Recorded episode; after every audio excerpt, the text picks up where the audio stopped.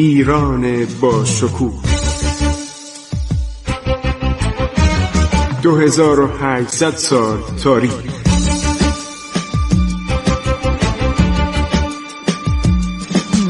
عبور از تاریخ.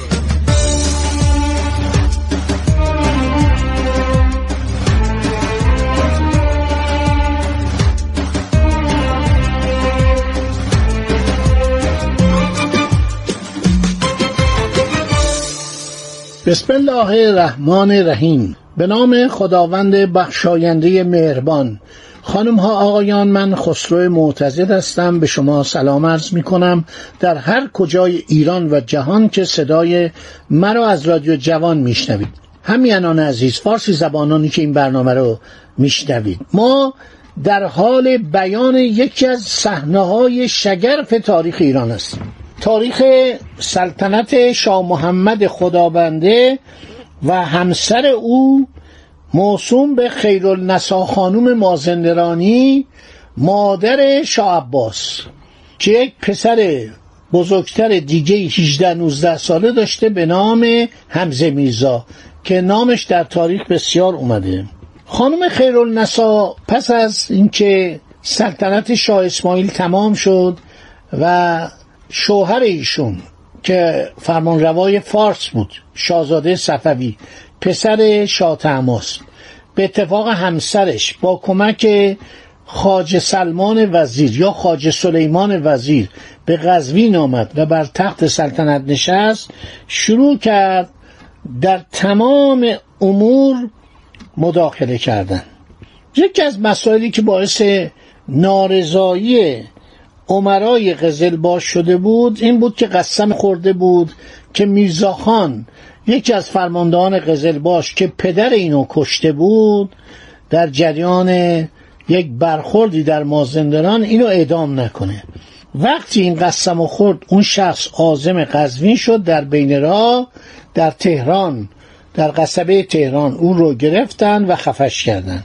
و این خیلی باعث نارضایی عمرای قزلباش شد. خانم خیرالنسا خانم مازندرانی پشت پرده توری بینشست و امور مملکت رو از پشت پرده اداره می‌کرد.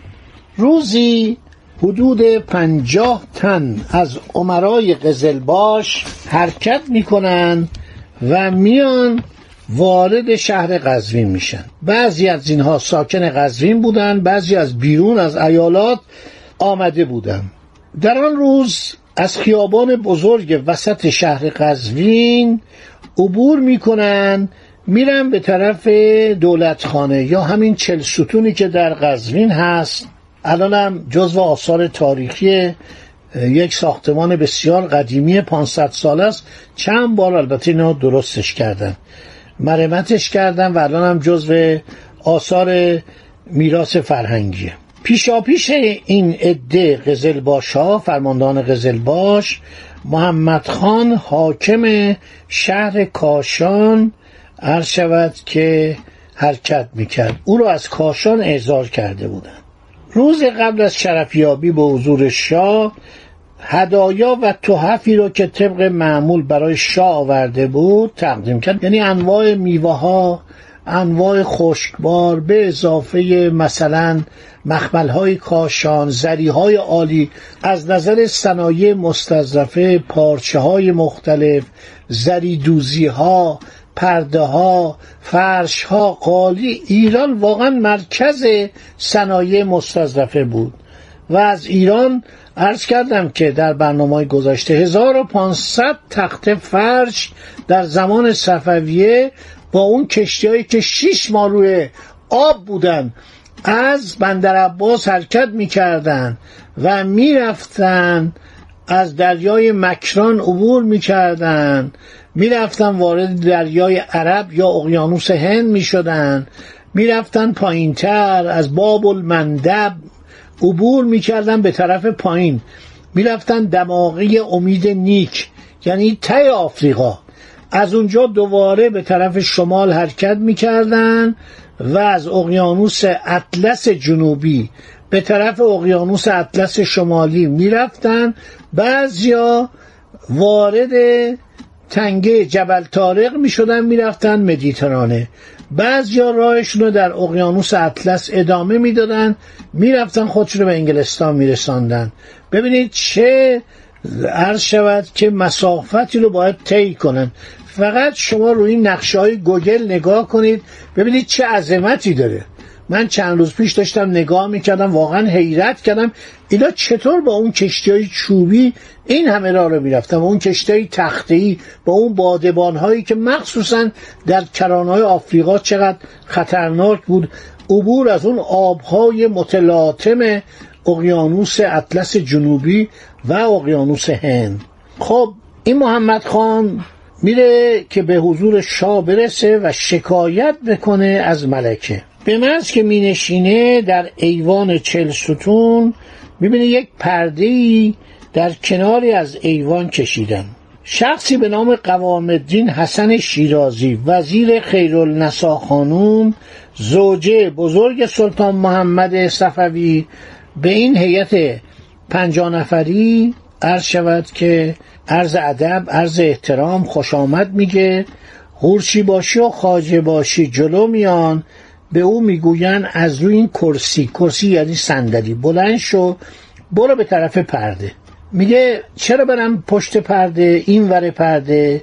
میگه نه پشت پرده نرو. از همین طرف پرده تعظیم کن. میگن چرا؟ میگه اولیا ارزد خیل النسا خانوم ملکه ایران پشت پرده دارن شما رو نگاه می‌کنن. مهد اولیا خیل النسا خانوم میگه محمد خان. می‌بینم از شرفیابی به حضور من تعجب می‌کنی. گویا اطلاع نداری که اعلی حضرت همایونی از تمام کارها کنارگیری کرده و من به جای ایشان امور مملکت را اداره می‌کنم. من تو را به قزوین احضار کردم. شنیدم در آنجا مشغول و ظلم و ستم بودی. به من خبر دادن که تو مردم رو غارت می‌کنی. هر چی محمد خان سعی می‌کنه از خودش دفاع کنه البته آدم درستی هم نبوده. این حکام اغلب آدمای ظالمی بودن و اخاذی می‌کردن شکنجه می‌کردن از مردم پول می‌گرفتن به جان و مال و ناموس مردم نظر داشتن. ملکه به این فوش میده و دستور میده که حکم برکناری رو بنویسن و بدون اینکه بتونه شاه رو ببینه با خفت و خاری بیرونش می‌کنن.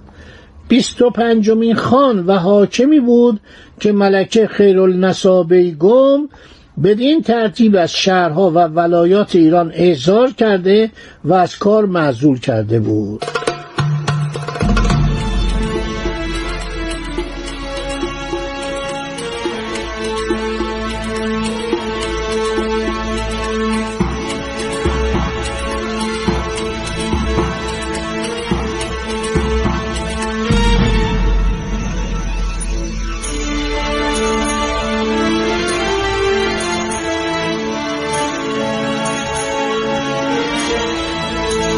خیرالنسا بیگم تمام امور مملکتی رو اداره می‌کرد. و یک حالتی هم داشت می‌خواست کسانی که مورد نظرش هستن فامیل آشنا دوستان وفاداران اینا بیان به اصطلاح والیان و بیگلر بیگی و حاکم و خان ولایات ایران بشن.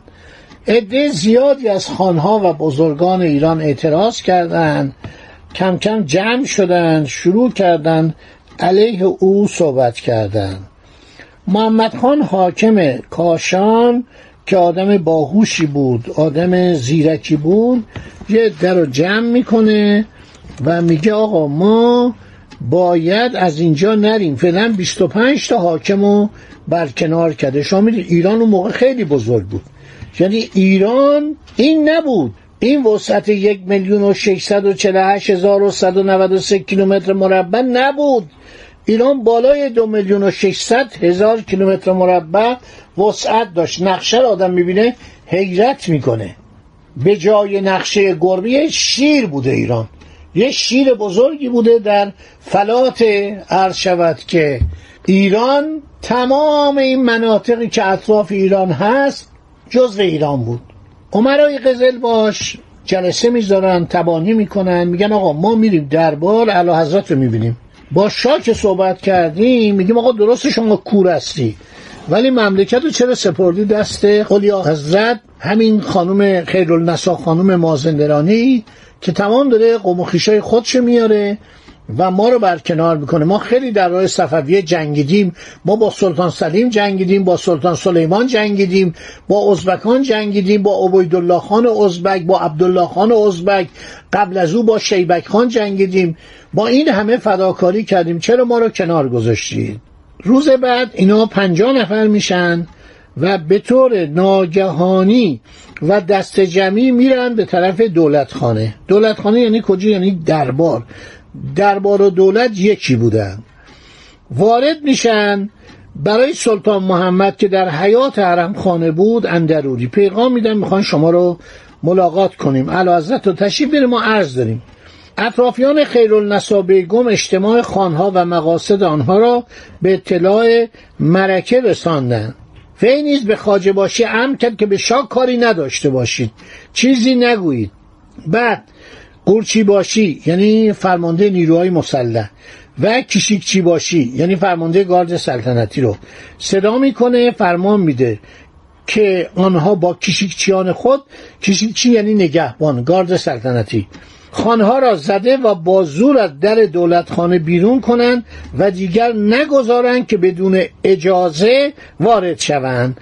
فرمان ملکه اجرا گردید. دویست نفر از کشیکچیان یک مرتبه بر خانها که در انتظار ملاقات با شاه بودن حمله کردند. آنها را با فوش و دشنام و ضربات شمشیرهایی که در دست داشتند از در دولتخانه بیرون کردند.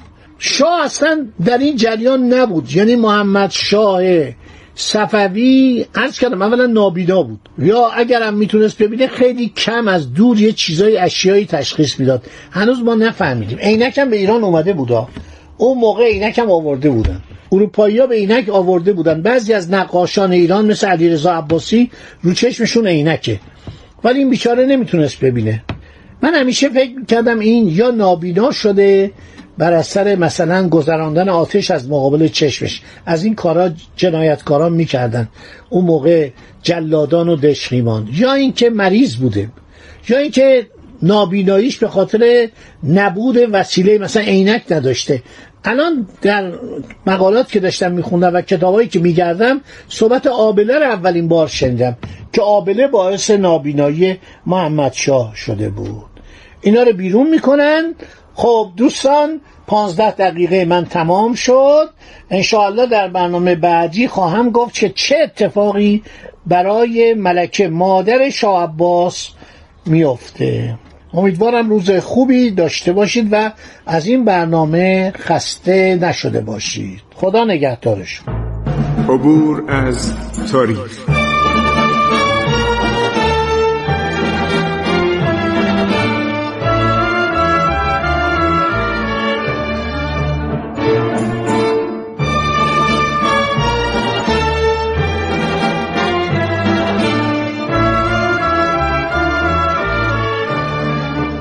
ایران با شکوه. 2800 سال تاریخ. سرگذشت ایران ما به روایت خسرو معتزد.